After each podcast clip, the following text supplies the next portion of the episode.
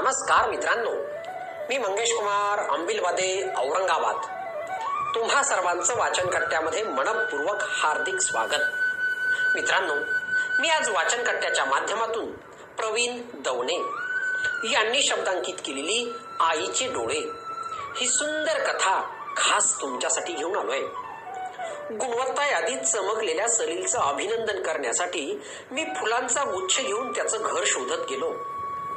घर शोधता शोधता प्रश्न पडला. अशा झोपडपट्टीत राहतो सलील पण राहतो किती नीटनेटका त्याच्या व्यक्तिमत्वातील टापटिपीवरून त्याच्या घराचा बांधलेला अंदाज साफ खोटा ठरला होता माझा. गटारांची अनेक जाळी धडपडत ओलांडत एका फळकुटाच्या झोपडीजवळ गेलो. इथंच तो राहतो असं कुणीतरी सांगितलं. काळोखातून प्रकाश बाहेर यावा तसा सलील माझ्या आवाजानंच बाहेर आला. सर आत गेलो. अभिनंदन अभिनंदन गुच्छ देत म्हटलं. मला जायला तसा तीन चार दिवस उशीरच झाला होता. अभिनंदनाची पहिली वर्दळ थांबवून आता रुटीन सुरू झालं होतं. गुणवत्ता यादीत आलेल्या मुलाचं हे असं घर सलीलनं अभ्यास कुठं केला असेल बरं? बाजूच्या रेल्वे आणि लाऊडस्पीकरच्या सततच्या गदारोळात त्याने अभ्यास कसा केला असेल? त्याचं पुन्हा पुन्हा अभिनंदन करताना मनातल्या मनात ते काळोखे कोपरे पाहत स्वतःलाच विचारत होतो. सर खूप बरं वाटलं. खरं तर तुम्ही घरी आलायत. हेच खरं वाटत नाहीये. सावरलेलो नाही मी अजून. तुमच्यासाठी मस्त चहा करतो. असं म्हणत तो स्टोला पंप मारू लागला. अरे सलील राहू दे. आपण बाहेर घेऊ. सर तुम्ही काळजी करू नका. मी उत्तम चहा करतो. कोळसेवाडीत मी कॅन्टीन चालवतो. फक्त चहाचं. चहाच्या वाफांनी घराचं वातावरण भारलं. सलील घरात दुसरं कुणी नाही का? ताई आहे की? पण टायपिंगच्या क्लासला गेलीये. वडील किराणा दुकानात हमाल आहेत. पण आई सर आई नाही. रंगाळलेली स्तब्धता कशी प्रवाही करावी या विचारानं मी पुरता गोंधळलो. चहा त्यानं खरंच उत्कृष्ट केला होता. अगदी जीव ओतून. सलील तू मार्गदर्शन व्याख्यानमालेत येत होतास. भेटत होतास. उत्तर पत्रिका पुन्हा पुन्हा तपासून घेत होतास. पण तेव्हा तुझ्याकडे पाहून सर माणसाची परिस्थिती दिसलीच पाहिजे का? आपले कष्ट आपलं जगणं बघून कुणीतरी आरेरे करून म्हणणं यानं काय साध्य होतं? आता सुद्धा मला खूप बक्षिस मिळाली. पण ती कायम पुरणार आहेत का? पुढचं शिकायला कष्टच करावे लागणार आहेत मला. टीव्ही वाले आले आणि निघून गेले. एका मोठ्या क्लबचे अध्यक्ष गाडी आत येत नाही म्हणून उतरून आतही आले नाहीत. सर परिस्थिती माणसाला आहे त्यापेक्षा मोठं करते. सलीलची चमक गुणवत्ता यादीपुरती उरली नव्हती. ती वाक्या वाक्यातून डोळ्यातून चमकत होती. समीर कुठून शिकलास रे बाळा हे सगळं तू? सभोवतीच्या मुलांकडून. म्हणजे? सर ती नुसताच टाइमपास करतात. बहुतेक नापास होतात. मग रात्री मस्त जुगार खेळतात. दहीहंडी गणपती होळी नवरात्र हा त्यांचा उत्पन्नाचा मार्ग. मस्त पितात आणि भांडतातही. तेव्हा ठरवलं आपण तसं व्हायचं नाही. याच वर्षी नाही सर. मी सातवीतच ठरवलं होतं. सातवीतच माझी आई गेली.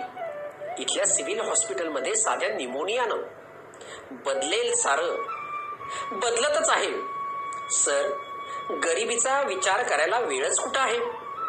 तसे आपले डोळे क्वचितच भरून येतात. काळजाशी दडलेले अश्रू क्वचितच पापणीच्या काठांवर येतात. माझ्या आणि अनेक कॉलेजेसच्या भोवती चकट्या पिटत वेळेचा कचरा करणारी असंख्य मुलं मला आठवली.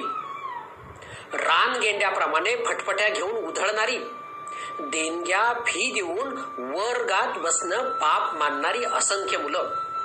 त्यांच्याच वयाचा सलील. असेही अनेक चेहरे डोळ्यांपुढून झरकन तरळून गेले. सलील एकदा माझ्या वर्गात ये. मुलांशी गप्पा मारायला. सर एवढं मोठं करू नका हो मला. असे काबाड कष्ट करून शिकणारे माझ्यासारखे अनेक आहेत. मनात वॉचमन जागा असला की कुणी सांगावं लागत नाही. आपण कुठल्या परिस्थितीत जगतो? आपले पालक रक्ताचं पाणी करून आपल्याला कसं शिकवतात? याची आठवण सतत जागी असेल ना? तर शाळेच्या वर्गातल्या अभ्यासानंही मार्क्स मिळतात. क्लासेस बिसेसची चैन झोपाळू मुला मुलांसाठी असते. रिक्षापर्यंत सलील बरोबर आला. तिथेही बोलत राहिलो बराच वेळ. बोलता बोलता तो चटकन बोलून गेला. सर भोवतीची मुलं पाहून केव्हा तरी मलाही थोडी झापड आल्यासारखं होतं. मग अशा वेळी? मी?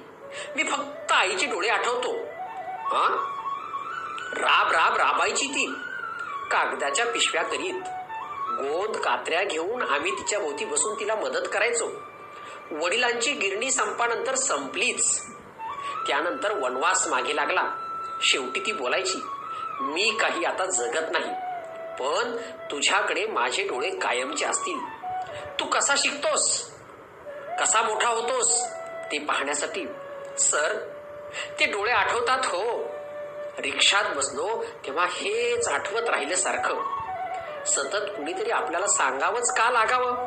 अभ्यास करा लवकर उठा. पालक किती मर मर मरतात आपल्यासाठी याची आतून जाण असणारा असा एखाद दुसराच असतो. परवा एक शिक्षिका असलेली पालक आई स्टाफ रूममध्ये विषण्ण चेहऱ्याने आली. मुलगा सकाळी उठतच नाही हो. सातचं लेक्चर नेहमी बुडवतो. ऐकतच नाही. आता म्हणतो शिकायचंच नाही. काहीच करायचं नाही. कुणाचंच मुळी ऐकत नाही. फक्त रडायचं बाकी होती ती बाई.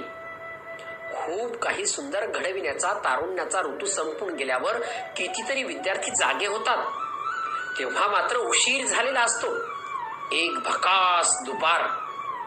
आणि निराश संध्याकाळ. सकाळी उठण्यासाठी कंपल्शन्स कॉलेजला जाण्यासाठी कंपल्शन्स मग शिकण्यासाठी परीक्षेसाठी. त्याआधी वर्गात हजर राहण्यासाठी कंपल्शन्स जबरदस्तीनं कधी फुल उमलतं का? रोपानं स्वतःहूनच आतून ठरवलेलं असतं. विद्यार्थ्यांनाही आतून असंच ठरवायला हवं. आईचे बाबांचे डोळे आठवण्यासाठी ते प्रत्यक्ष मरायलाच हवेत का?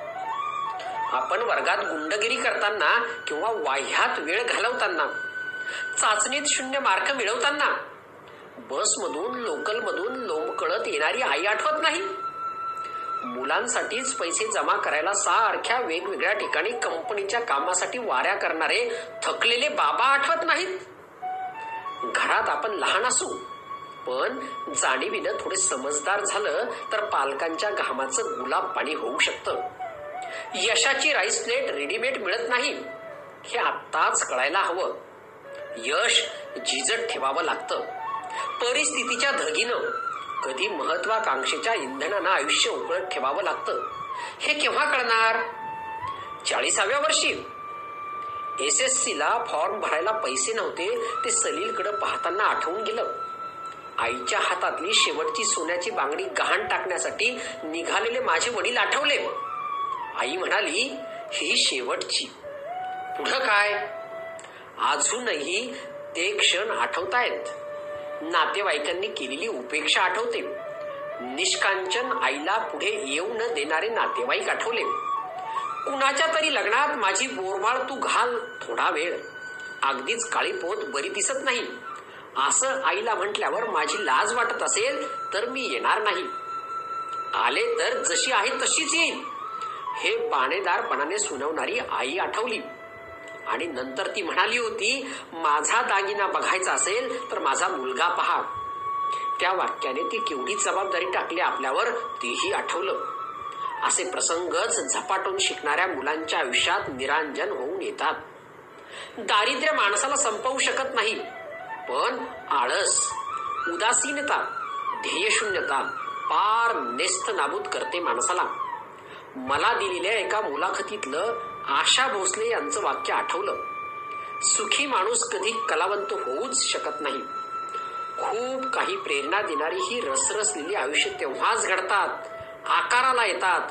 जेव्हा जगाच्या पाठीवर आपण कुठेही असलो तरी आपल्याला आठवत असतात कष्टाळू अपार विश्वासानं कर्तृत्व गाजवण्यासाठी जगात ज्यांनी आपल्याला पाठविलं आहे असे आपल्यासाठी स्वप्न पाहणारे आईचे डोळे. आपल्या आईचे डोळे. धन्यवाद.